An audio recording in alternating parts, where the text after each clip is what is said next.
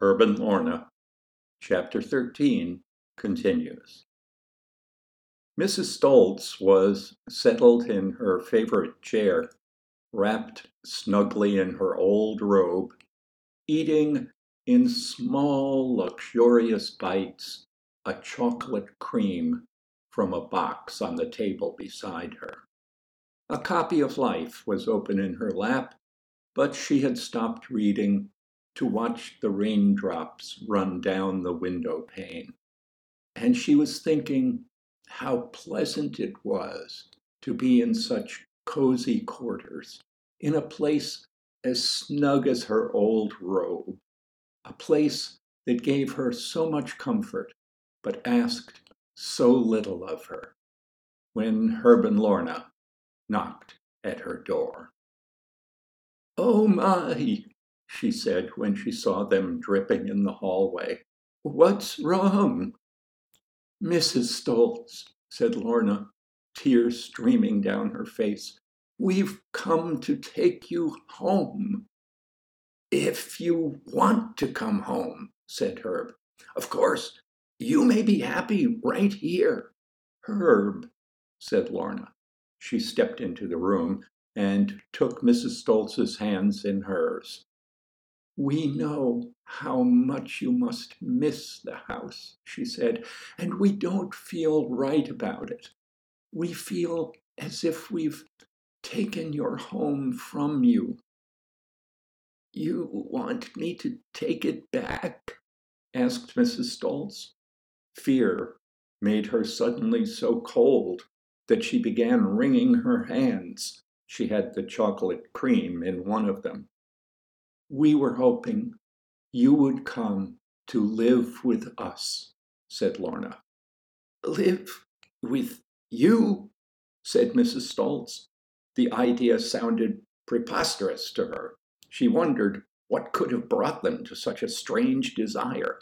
She stared at the sticky goop on her hands. She couldn't quite imagine what it was.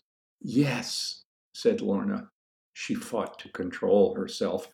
Why hadn't she seen how far gone the poor woman was? Here she was rubbing chocolate on her hands. She needed watching. We want you to be back in your own home again, said Lorna. They must need money, thought Mrs. Stolz. Do you need money? she asked. She looked around the room for something to wipe the chocolate from her hands. Oh, no, said Lorna. We wouldn't charge you anything. We just want you to be happy. She handed Mrs. Stolz her handkerchief. From behind Lorna's back, Herb winked at Mrs. Stolz. He intended his wink to mean that it was perfectly easy for him to imagine her preferring to stay at the River Sound. He put his arm around Lorna's shoulders and gave her an affectionate squeeze. He winked at Mrs. Stolz again, and he meant her to understand that he had come along to humor Lorna in her conviction that Mrs. Stolz would want to return, but that Mrs. Stolz should feel free to disburden her of this misperception, taking into account the tenderness of her feelings and the generosity of her motives.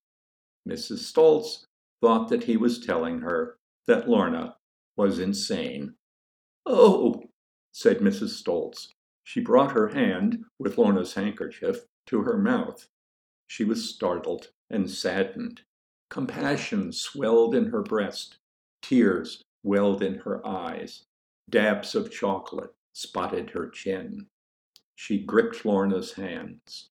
Of course, my dear, she said, nearly sobbing. Of course, if that's what you want, I- will come home. Lorna, smiling tenderly, squeezing Mrs. Stolz's sticky hands, said, It's what we want.